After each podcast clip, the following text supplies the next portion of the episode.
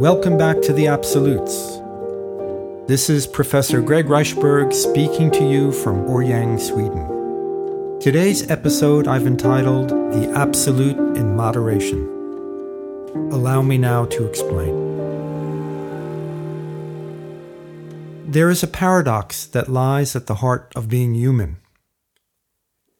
We aspire to the Absolute, cannot live meaningfully unless we find access to it. But simultaneously, we cannot do all that we do, think all that we need to think about, and order all of our choices directly in function of the Absolute. As much as a life well lived requires the embrace, or at least an openness to the Absolute, we must also be prepared to accept the relativity that accompanies our existence and to make the necessary compromises that follow from it. The challenge is to navigate between these two poles the absolute and the relative, as would a slalom skier down a slope between alternating gates. Press too far one way, you will leave the course, crashing into a side fence. Press too far the other, you will slide onto a side piste that likewise sets you away from your goal. Press too hard on the absolute, in the belief that I can readily identify it in all the concrete moments of my life, is to bring the absolute down to my level. Far from approaching closer to it, I lose what little proximity to it I might otherwise have had. Press too hard on the relative, life loses its savor. Without a commitment to something other than passing pleasure, and without moments that take me beyond the race to fulfill life's everyday needs, a sense of creeping despair will eventually overtake me. This is the meaning of the biblical Sabbath. Man does not live on bread alone, as Jesus memorably said.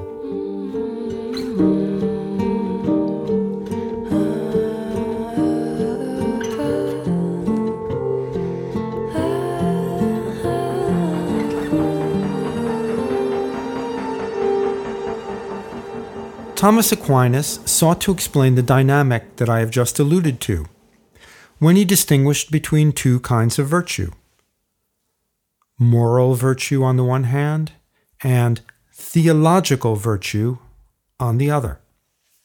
Borrowing from Aristotle, St. Thomas considered virtue to be a firm and stable disposition, a habitus in his lexicon namely the inward possession of a skill for carrying out a good action in a good way. A virtue is a reinforcement, ordinarily gained through practice, of our basic cognitive and emotive equipment. A virtue equips me to engage in a particular line of activity. Unless we suffer from physical impairment, we all have an ability to think because we have minds. But to think well about things relating, for example, to mathematics, is an acquired ability that depends on prior learning and practice at working on, say, algebraic equations. The same could be said of all the other disciplines and arts. Likewise, that I am able to control my anger, so I become angry only when appropriate and only in the appropriate manner, is itself a disposition that is ordinarily acquired over the course of time. After critical reflection on what I have done and felt in previous moments of my existence, previous moments when I've become angry. Acquiring virtue takes time and effort. Succeeding is the fruit of life experience and maturity, of trying, failing, trying again, and finally getting it right. It can take much sweat and tears to acquire a virtue, but once I have it, the action that follows can seem natural and in some sense effortless. St. Thomas explains that moral virtue consists in finding a mean, a middle ground between two extremes, namely an extreme of excess on the one side and an extreme of deficiency on the other.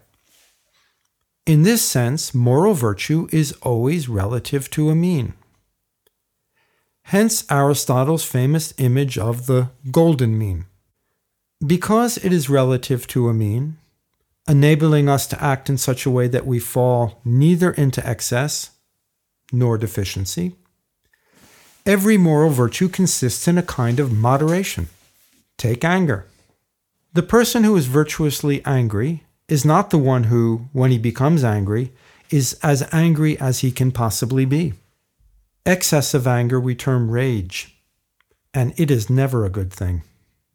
Likewise, inability to become angry, even when confronted with grave injustice, is not a good thing, as it conduces to passivity in the face of wrongdoing. Being a doormat for others to roughly trot over whether over myself or others, that is not a trait to be emulated. That good action is relative to a mean and consists in a kind of moderation is equally true in many other aspects of everyday life, in matters relating to generosity, experience of pleasure, pursuit of knowledge, acquisition of wealth, making judgments about the behavior of others, and so forth. In each case, I navigate between the opposing extremes of excess and deficiency. As I've already noted, St. Thomas contrasted moral virtue to another sort of virtue that he termed theological. Theological virtue is a bit harder to understand, as it is not commonly used in everyday speech. Theological in this context, namely as describing a mode of virtue, signifies directedness to God, who, for St. Thomas, is the Absolute. The prefix theo is from theos, the Greek word for God. The suffix logical, logos in Greek, in the adjective theological can misdirect us away from the intended meaning. Insofar as logical suggests rational or discursive thought. For instance, is when we speak of logical reasoning. What St. Thomas wants to convey by this usage of theological in connection with a particular kind of virtue is logos in the sense of mind or spirit. According to this meaning, a theological virtue is an inner disposition by which the human mind, my mind or your mind, comes into contact with the absolute, God. Mind involves cognition, grasping the truth about something. In this case, the absolute.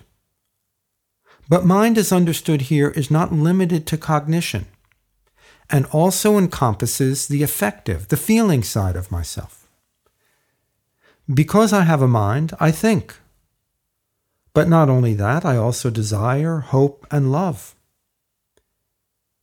In this context, a nice equivalent for logos as root of the suffix in theological would be our modern term self. Through theological virtue, my self is equipped to have repeated contact with the Absolute.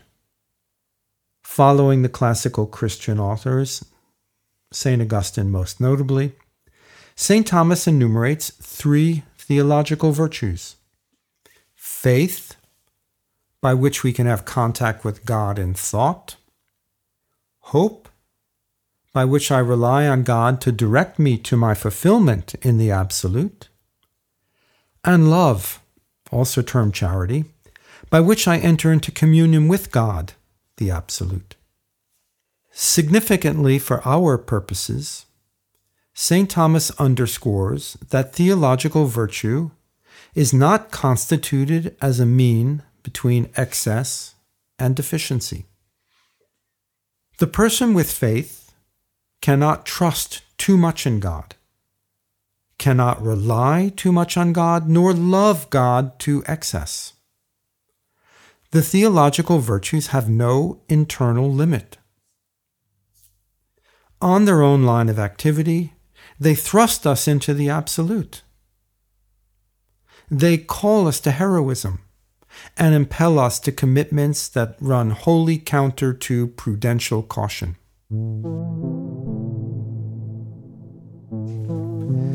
I am always moved when I hear the story of Maximilian Kolbe, a Catholic priest who during World War II was incarcerated at the Auschwitz concentration camp.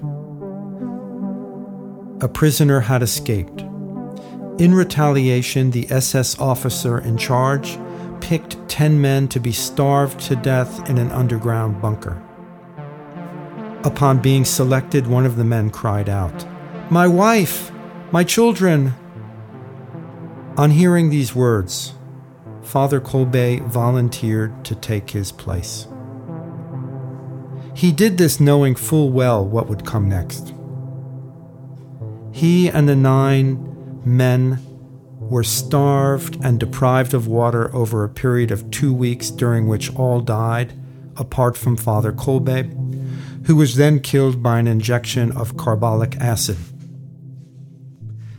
In 1982, he was declared a saint on the rationale that he had died a martyr of charity. Maximilian Kolbe went to the extreme in his love of God and fellow man. He went to the extreme in his commitment to the absolute. But compare this case of Father Kolbe to some would be martyrs from earlier times who sought this status and the heavenly rewards that were thought to come with it by engaging in provocative acts. Say, by cursing the Prophet Muhammad in Christian areas that had come under Muslim domination. The Catholic Church condemns such action as inconsistent with the correct understanding of faith, and indeed of hope and charity. My point in recounting this is to explain how St. Thomas's statement that theological virtue is not measured according to the golden mean. In other words, that pushing to the extreme is good when it comes to our engagement with the absolute. This must be understood as pertaining to what really falls within the scope of theological faith, hope, and love. In the example just given, St. Thomas would say, I think, that the person who sought martyrdom by cursing the Prophet of Islam had acted out of a mistaken belief that the teaching of his Christian faith required this of him. St. Thomas was no fan of Islam, and some of his words about Islam are regrettably harsh and misinformed. But at no time did he suggest that opposition to Islam is directly bound up with the tenets of the Christian faith. Moreover, this pursuit of martyrdom assuring one's eternal reward in the afterlife would not be a true instance of theological hope, but rather of presumption in one's own ability to compel God's favor. Namely, it would be a sin. All to say that going to the extreme in matters of faith, hope, and love is good, honorable, and worthy of admiration. Only when one remains within the ambit of what truly belongs to faith, hope, and love. Things done in their name, but in a manner alien to their authentic nature and spirit, are far from good, honorable, and worthy of admiration, and may be downright bad.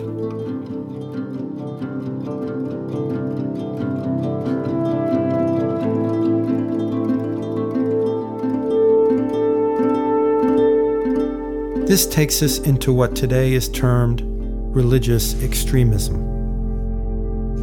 Significantly for our purposes, when it comes to the thoughts and practices that are connected with theological faith, but without being inherent to faith itself, St. Thomas maintains that virtuous behavior does require adherence to a mean. Thus, the avoidance of both excess and deficiency. This domain is placed under what he calls the virtue of religion. This is a moral and not a theological virtue. Here, deficiency and all sorts of excesses are possible. Excesses that hide under the appearance of faith. In his great novel, Don Quixote, Cervantes repeats a proverb that has returned to haunt us today. The devil can hide behind the cross.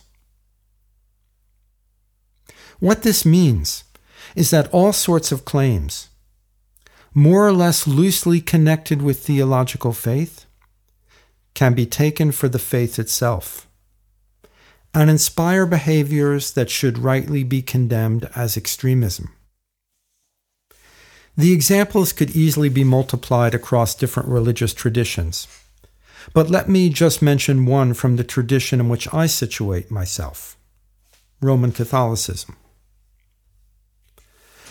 Not long ago, Pope Francis declared that under Catholic teaching, capital punishment should no longer be considered admissible. A storm of criticism from conservative circles erupted under the pretense that this represented a rupture with long standing Catholic doctrine. Some even went so far to suggest that Pope Francis's position on this issue was heretical, in other words, directly opposed to the faith. This, however, results from a confusion between faith itself and things that can be judged as deriving from faith either by theological reasoning or long standing practice. These things do not have the absoluteness of faith, and we must be prepared to abandon them when new circumstances and insights that arise in the course of time call for a different approach. In this connection, Pope Francis has recently warned against dangers of rigidity in matters spiritual. Far from manifesting an attachment to the absolute, rigidity represents one of the ways in which we deviate from the mean required by the moral virtue of religion. In this case, it represents a deviation by way of excess, an excess that is condemnable. The examples could be multiplied people who claim that, under the heading of divine teaching, namely of faith, that abortion must be prohibited under all circumstances by civil law, that divorced Catholics who have remarried must not be allowed to receive communion, that homosexuality is morally deviant. These people misguidingly attribute the divine authority of faith to our all too human reasonings about that faith. It is not to say that such reasonings are necessarily false. They may or may not be, depending on the case. But we should pronounce them with modesty and refrain from disparaging as heretics or secular deviants those Catholics who might dare to disagree. The moral of the story is that those of us who consider ourselves people of faith must be ever vigilant not to equate the absoluteness of faith, an absoluteness that calls us to the extreme and which rightly eschews all lukewarmness. This absoluteness of faith we should not equate with the moderation and indeed humility that we should exercise in all that pertains to our reasonings about faith and the religious observances that follow from these reasonings. We should pursue the absolute without concern for excess and show due moderation in all else.